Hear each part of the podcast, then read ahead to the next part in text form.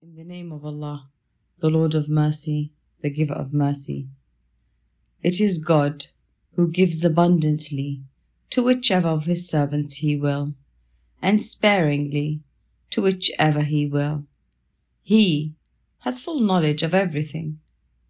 If you ask them, who sends water down from the sky and gives life with it to the earth after it has died, they are sure to say God.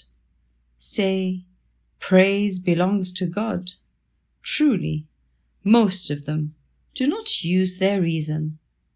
This present life is merely an amusement and a diversion. The true life is in the hereafter.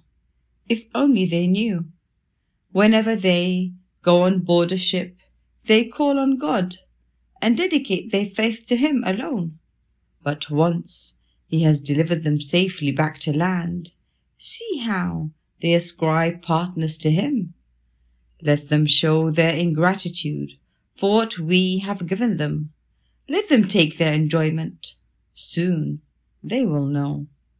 Can they not see that we have made them a secure sanctuary, though all around them people are snatched away? Then how can they believe? In what is false and deny God's blessing. Who could be more wicked than the person who invents lies about God or denies the truth when it comes to Him? Is hell not the home for the disbelievers?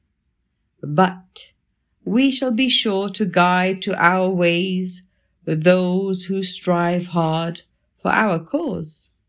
God is with those who do good.